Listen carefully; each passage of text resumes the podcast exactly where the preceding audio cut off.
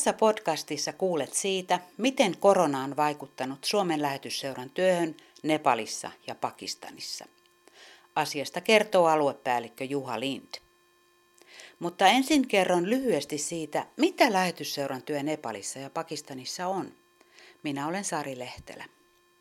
Lähetysseura työskentelee Nepalissa kaikkein syrjityimpien ihmisten elinolojen parantamiseksi ja heidän oikeuksiensa toteutumiseksi.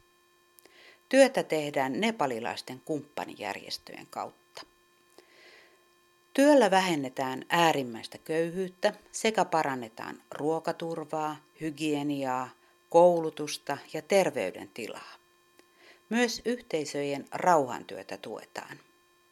Erityisesti naisia kannustetaan yhteistoimintaan, koulutukseen ja itsenäiseen tulonhankintaan.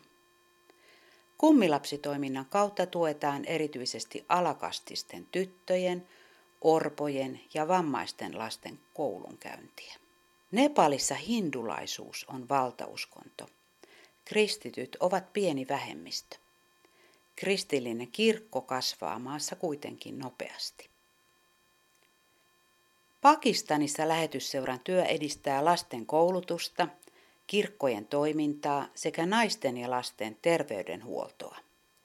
Lähetysseura tukee kristillisiä järjestöjä ja oppilaitoksia, jotka edistävät uskontodialogia, raamatun tuntemusta ja kristittyjen hengellistä kasvua. Pakistan on islamilainen valtio, jossa kristityt ovat pieni vähemmistö. Maan kehitystä ovat hidastaneet sisäpoliittiset ristiriidat, levottomuudet ja terroriteot. Tämä podcast-haastattelu tehtiin pari viikkoa sitten, joten tässä kuultaviin koronalukuihin on tullut pieniä muutoksia sen jälkeen.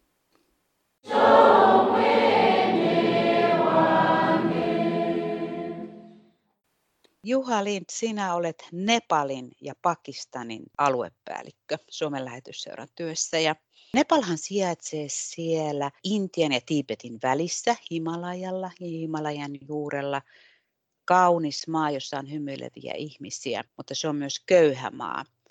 Miten siellä tämä korona näkyy ja miten se on vaikuttanut? Onko rajoituksia esimerkiksi paljon? Ihmiset saa käytännössä käydä kaupassa ja apteekissa, mutta muuten pitäisi olla sisällä kotona. Vain välttämättömimmät toiminnot pyörii, kuten terveydenhuolto ja energiapuoli ja kommunikaatio ja vartiointi ja tämmöiset sektorit, mutta maa on ollut aika tavalla suljettu myös rajat on ollut suljetut siten, että ainakin toukokuun loppuun asti täältä ei lähde ja tänne ei tule lentoja, kaupallisia lentoja, myös maan sisäinen liikenne on loppu. Se on aika iso juttu. Koronatapauksia on 122 kappaletta, taitaa olla viimeisin tieto. Kukaan ei ole kuollut koronaan ja yllättävää kyllä täällä ne ihmiset, jotka on sairastunut, niin on usein aika lievästi sairastuneita tai jopa oireettomia, jotka todetaan todettu positiivisiksi. Mutta voisi kuvitella, että siellä on aikamoinen isku nyt turismille, kun onko tämä semmoista aikaa, että siellä normaalisti tulisi paljon esimerkiksi trekkaajia sinne vuoristoon?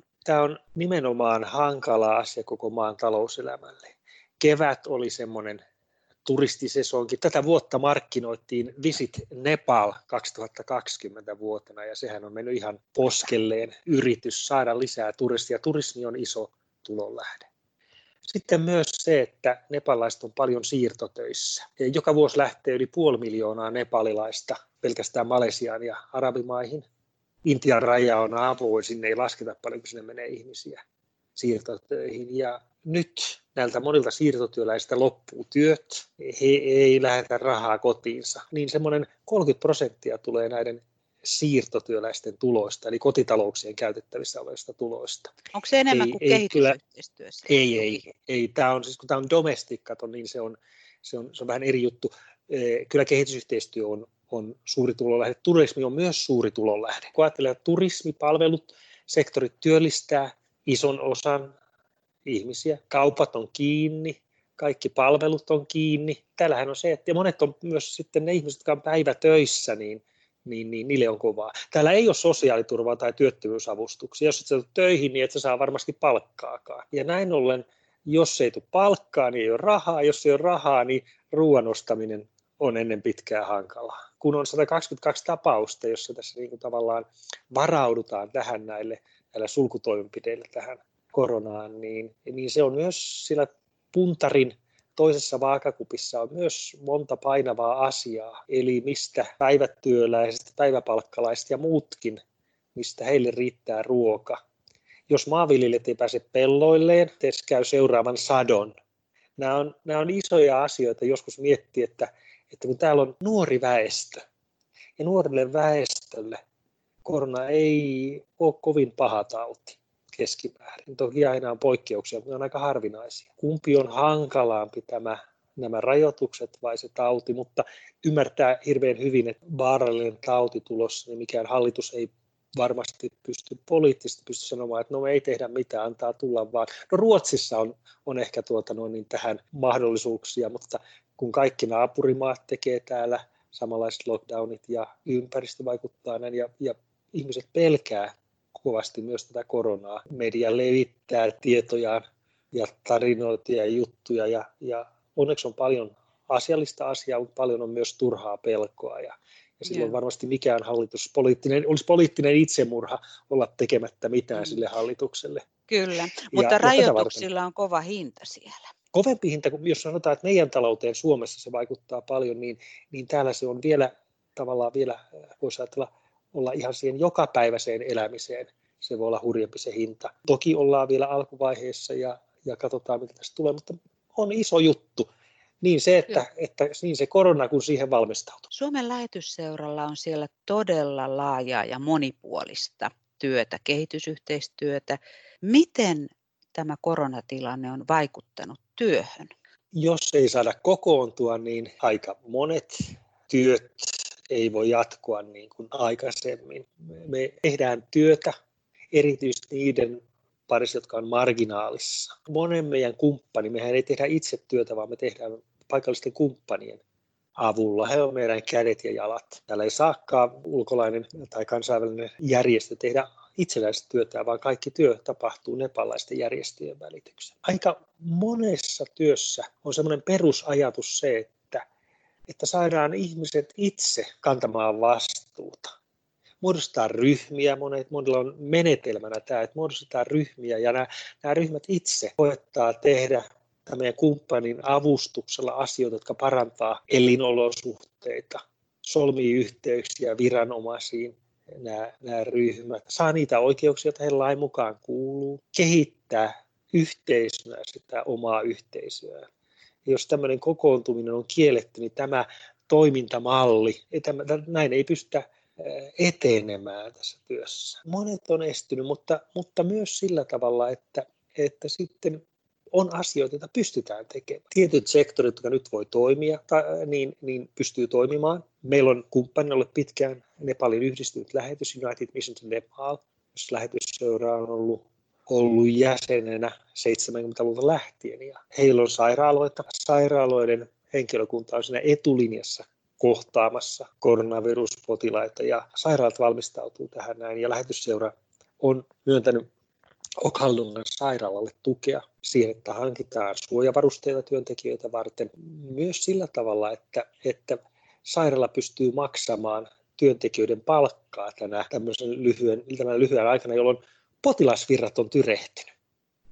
Hmm. Ihmiset ei uskalla tulla terveydenhuoltoon, kun se pelkää tartuntaa vaikka maassa on 122 tapausta. Esimerkiksi synnytykset on, meidän ystävämme, joka on työssä Nepalin terveysministeriössä, sanoi, että, että sairaalasynnytysten määrä on romahtanut. Ihmiset ei uskalla tulla synnyttämään. Synnyttää mieluummin kotona, joka sekään ei ole ihan turvallinen juttu välttämättä äidille ja lapselle. No ei varmasti. Pelätään tulla sairaan. Näin ollen, ja esimerkiksi eh, tietyillä alueilla on tuhkarokko puhjennut, koska ei, rokotuksiin ei, ei uskalleta mennä vaikka viranomaisilta ei ole tullut määräystä, että nämä, nämä tuota, noin toiminnat lakkaisivat, mutta ihmiset pelkää myös. Ja tämä on tämmöinen mielenkiintoinen asia, että onko jälleen semmoinen suhteellisuuden taju. Mietin myös sitä, että Nepalissa ei ole kuollut yksikään ihminen koronaan, mutta täällä kuolee 2700 ihmistä vuodessa liikenneonnettomuuksissa. Suomea ajattelen. Koronaan on kuollut 200 ihmistä, mutta todennäköisesti joka talvi influenssaan kuolee paljon enemmän ihmisiä. Tämä on jännä tämä iso osa viisautta on semmoinen suhteellisuuden taju ja mä ymmärrän sen, että pitää olla varovainen ja, ja pitää miettiä järkevästi, mutta, mutta paitsi että nämä taloudelliset vaikutukset, niin lamaako tämä pelko ihmisiä myös? No joo, mutta yksi osa meidän tukea on tämä terveydenhuollon tukeminen United Mission Nepalin kautta. Joo, ja heikompia ryhmiä, niin kuulostaa siltä, että siellä on aika paljon tästä lähetysseuran työstä kumppanien kanssa nyt estynyt tämän koronarajoitusten vuoksi. Onko niin, että kaikkein syrjityimmät ryhmät nyt kärsii tästäkin tilanteesta eniten? Todennäköisesti kyllä. Niinhän se on, että aina vaikeuksissa ne, ketkä on heikoimmilla, niin, niin usein on, on siinäkin asiassa kaikista heikoimmilla. Tosin meidän kumppanit, jotka tekee esimerkiksi mielenterveyspotilaiden kanssa ja mielenterveystyön parissa projektia ja hankkeitaan, niin he on tarttunut myös aktiivisesti tähän näin. Meillä on yhteistyöjärjestö, kun on ollut pitkään, joka ajaa lasten mielenterveyden asiaa kouluissa, oppilashuoltoa ja tätä. Ja he on, he on tehnyt muutokset suunnitelmiin. He, tuota, on, on, heillä on tavoitteena tässä lähiaikana kouluttaa opettajia lasten mielenterveysasioista. Heillä on radio-ohjelma tekeillä, jossa suurta yleisöä muistetaan sitä, että lapset on myös tämä lapsille voi olla myös kova tämä juttu ja, ja lapset myös tuntee. Usein lapset jää sinne sivulle, kun ajatellaan, että aikuiset näistä murehtii, mutta kyllä lapset on osa tätä, tätä meidän yhteisöä. Kyllä he kuulee ja tietää, mitä, mitä mediassa jutellaan, mitä aikuiset juttelee. Tai sitten sama CMC-järjestö, joka tukee nepalilaista terveydenhuoltoa psyykkisten potilaiden hoidossa, kouluttaa terveydenhuollon työntekijöitä. Heillä on suunnitelmassa, kuinka psyykelääkkeitä saataisiin tietyille alueille, jos se tekee, koska näistäkin on tässä tilanteessa pulaa. Sitten taas meidän, meidän toinen kumppani, joka tekee mielenterveysjärjestön työtä, niin, niin on suunnitelma, on suunnitelma, joka on lähetysseurassa hyväksyttävänä, että, että tekisi 24 tunnin tämmöisen maksuvapaan puhelinpalvelun, jossa on psykologi vastaamassa ihmisten kysymyksiin tai tuota noin, niin he palkkaa ihmisiä, joka ottaa selville näistä, näistä näille, näille, jotka on vammaisia, niin heidän, heidän tuota, no, mitä, minkälaisia mahdollisuuksia heidän eri puolilla Nepalia saada, saada apua. Että kun heille soitetaan, niin voidaan sanoa, että siellä teidän, teidän, teidän läänistä ja teidän piirikunnassa, niin, niin täältä ja täältä löytyy tähän ja tähän asiaan apu. Sitten myös on tarkoitus tehdä tämmöistä, tämmöisiä interaktiivisia sessioita, käyttää nykyisiä medioita. Ensin tämmöinen, tämmöinen esitys aiheesta ja sitten ihmisillä on mahdollisuus modernien välineiden välityksellä kysyä ja, ja tuota no, et, et, et näin esimerkiksi, kun ei päästä tapaamaan ihmisiä välttämättä, niin, niin pyritään käyttämään näitä modernia keinoja hyväksi ja auttamaan niitä, ketkä on siellä heikoimmilla. Eli jotain innovatiivista toimintaa on Nepalissa myöskin. Ilman muuta on, on, on. Kyllä tämä on sellainen digiloikka täällä.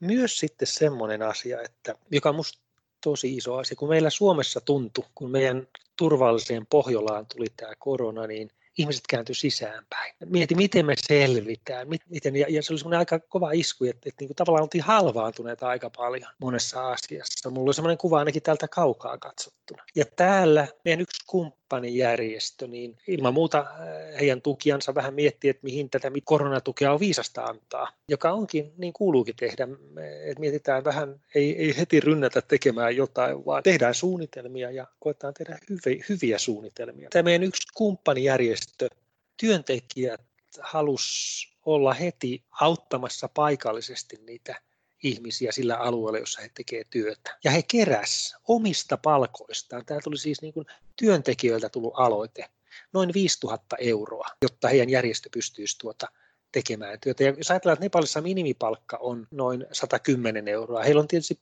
jonkin verran paremmat palkat varmasti kuin minimipalkka, mutta se jotenkin ainakin mut veti hiljaiseksi, että me ollaan aika upeiden ihmisten kanssa tekemässä työtä. Mm, Et silloin kun muu maailma kääntyy sisäänpäin, niin, niin, niin nämä ihmiset, niin hei, miten me voidaan olla tukemassa tätä yhteisöä. Ruoka-apu on varmaan yksi iso asia, kun ihmisillä ei välttämättä ole työtä ja ruokaa. Et, et me halutaan olla itse tekemässä jotain, ei vaan odoteta – vaan tehdään itse. Mä mietin, että ketkä suomalaiset haluaisi luovuttaisi 10-15 prosenttia palkastaan tähän näin, kuukausipalkastaan, kun varmasti jokaisella on sukulaisia, jotka tarvitsisivat myös tässä tilanteessa rahaa. Juha Lind, sinä olet Nepalin lisäksi myös Pakistanin aluepäällikkö. Se on toinen köyhä maa Nepalista länteen, Intian, Afganistanin ja Ir- Iranin rajanaapurina. Siellä on noin 200 miljoonan väestö, se on islamilainen maa, kristittyjä on hyvin vähän. Lähetysseura tukee siellä kristittyjä ja järjestöjä, kirkkoa ja erityisesti sen yhtä hiippakuntaa. Ja lisäksi auttaa koulutuksessa, kristittyjen koulutuksessa, mutta myös muiden vähävaraisten lasten koulutusta tuetaan. Juha Lind, minkälainen koronatilanne siellä Pakistanissa on? Pakistanissa onneksi ei ole vielä ainakaan käynyt ihan hirveän pahaksi se koronatilanne. Kun, kun tuossa katselin tilastoja, niin Pakistanissa on semmoinen pari tuhatta tartuntaa. Kuolleita on ollut, kun mä tässä katson koneelta, niin, niin semmoinen 6-700, 29 000 testiä oli tehty Pakistanissa muutama päivä sitten. Eli tilanne ei onneksi ainakaan vielä ole kovin paha, mutta kun ajattelee tämmöinen tiheesti asuttu maa, niin onhan se aika riskialtis maa. Nythän Pakistanissa on, on myös sillä tavalla, että kokoontumiset on rajoitettuja, jos ajattelee Pessavarin hiippakuntaa, mä juttelin tässä viime viikolla piispa Humphrey Petersin kanssa ja hän sanoi, että, että he on siirtynyt Jumalan palveluksessa verkkoon. Ja mä kysyin, että miten, että onko seurakuntalaisilla mahdollisuuksia kuunnella. Kyllä hänen mielestään noin 70 prosentilla on mahdollisuus liittyä verkossa Jumalan palveluksessa. Hän sanoi, että pääsiäisen verkko Jumalan palveluksessa oli 6000-7000 osanottajaa. Hienoa. Eli sielläkin kyllä tämä laittaa muuttamaan näitä toimintatapoja. Kuten muuallakin näitä digiloikkia mm. tehdään nyt viimeistään myös kirkossa. Mutta entäpä sitten lähetysseuran muu työ siellä koulutuksen ja järjestöjen parissa? Miten se on voinut jatkua?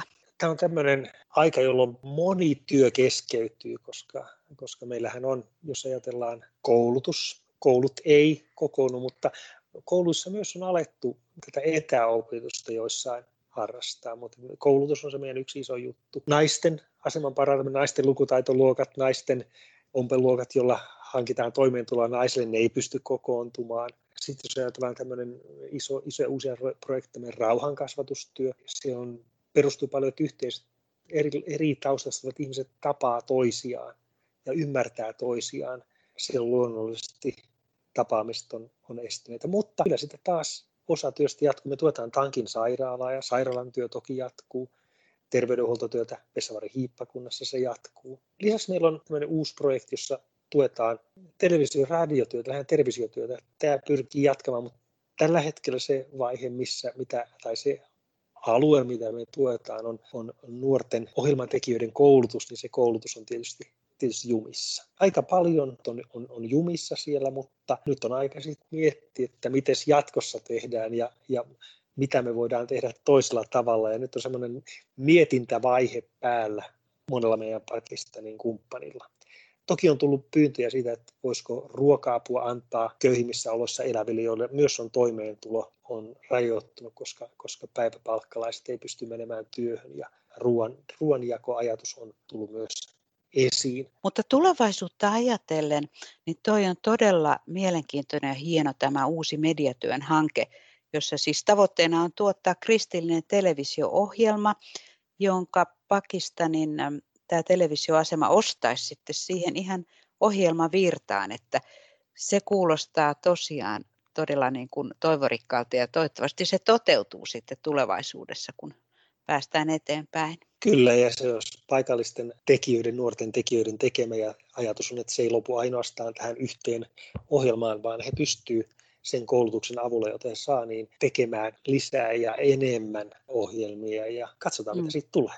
Joo. Juha Lind, kerro vähän siitä, kun mm, Pakistan on todellakin vahvasti islamilainen valtio ihan virallisestikin, siellä on tosi vähän kristittyjä. 1,4 prosenttia. Miten mm. he pärjäävät ja pystyvät elämään siellä islamilaisen maailmanpuristuksessa? Jos otetaan positiivinen näkökulma, mä lainaan vielä Piispa Humphrey. Piispa Humphrey sanoi, että muslimi-enemmistö tarvitsee meitä, meitä, meitä vähemmistö, jotta he osaisivat elää vähemmistön kanssa. Minusta se on aika hyvin sanottu. Minusta niin kuin ajatus on, että tässä on tavoitteena onkin, että me osataan elää yhdessä. Ja tämä on, tämä on minusta aika hyvä, hyvä semmoinen positiivinen näkökulma. Me tarvitaan toisiamme, ainakin tämmöiseen oikeaan elämän asenteeseen tarvitaan tämä erilaisuutta. Ehkä tämä sopii Suomeenkin. Mm, tarvitaan kyllä. niitä eri vähemmistöjä, tarvitaan niitä erilaisia ihmisiä, jotta me osataan ja opitaan elämään yhdessä. Siteeraan nyt tätä piispa Humphreyä, tämä on näköjään, on tehnyt Hyvä. muuhun suuren vaikutuksen hänen, hänen tuota, no niin. Ja hän sanoi, että, että kirkon historiassa aina silloin tällöin kristi joutunut elämään hankalassa tilanteessa, hankalalla paikalla. Ja, ja nyt me ollaan me Pakistanin kristitollaan semmoisessa tilanteessa.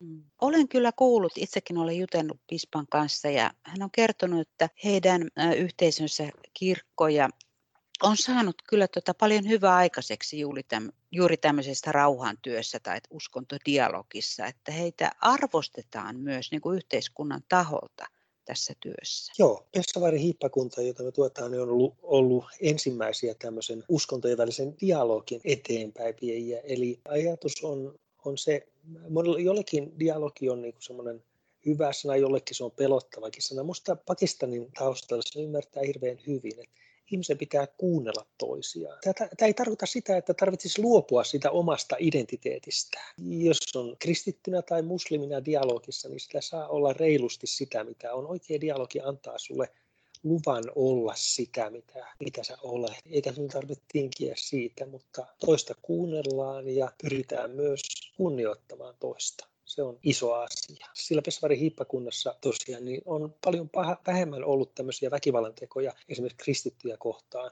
Ajatellaan, että se voisi olla se voisi johtaa sitä, että jos uskontojen johtajat on keskenään tekemisissä. Ja tosiaan meillä on yksi, yksi hanke, jossa pyritään ruohonjuuritasolla, toisaalla ruohonjuuritasolla saamaan yhteen eri uskontojen ihmisiä ja, ja ymmärtämään paremmin toisia. Mutta tukea varmasti tämä kirkko siellä tarvitsee myös ulkomailta. Juha Lind, onko sulla vielä jotain, että haluat kertoa tästä Pakistanin tilanteesta? Mä vielä tuosta tuesta, niin, niin, niin tuki, tuki varmasti, helposti me ajatellaan täällä, että tuki on, on sitä, sitä eurojen lähettämistä ja, ja sitäkin se osittain on, mutta mä ajattelisin, että myös tämmöisessä maassa, jolla ei ole helppo olla kristittynä, niin, niin kristittynä, niin se on, se on paljon myös sitä, että näitä kristittyjä ei unohdeta. Ja tuota, se on osa maailmanlaajaa kirkkoa.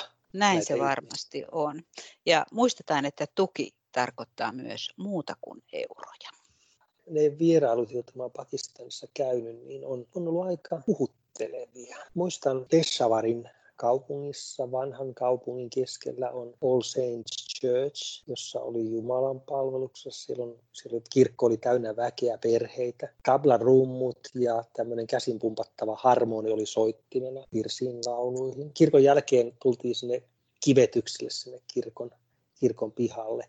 Kahdesta kohtaa oli kuitenkin se kivetys korvattu sementillä. Kun sitä selviteltiin, niin 2014 oli kaksi itsemurhapommit opettajia, jotka oli, kun kirkon kanssa kokoontui kirkon jälkeen siihen kirkon eteen, niin räjäyttänyt itsensä ja 85 seurakunnan jäsentä oli kuollut.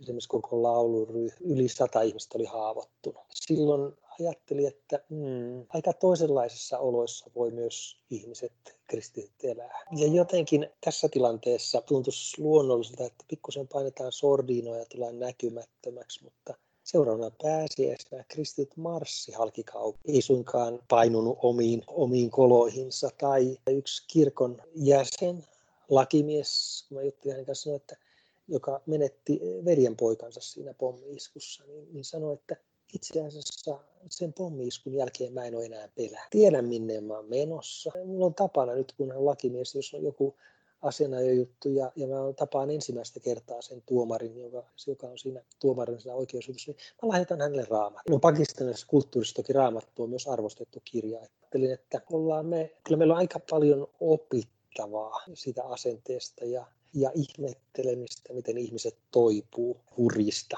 tilanteista. Todella puhutteleva kertomus. Kiitos tuosta Juha Lind. Sitä voi tässä itse kukin mietiskellä. Kiitos Juha Lind tästä koskettavasta haastattelusta ja viestistä ja siunausta sinne sinulle, puolisollesi Elinalle ja Mimosa Hedberille. Ja turvallista kotimatkaa sitten aikanaan, kun se onnistuu. Oh,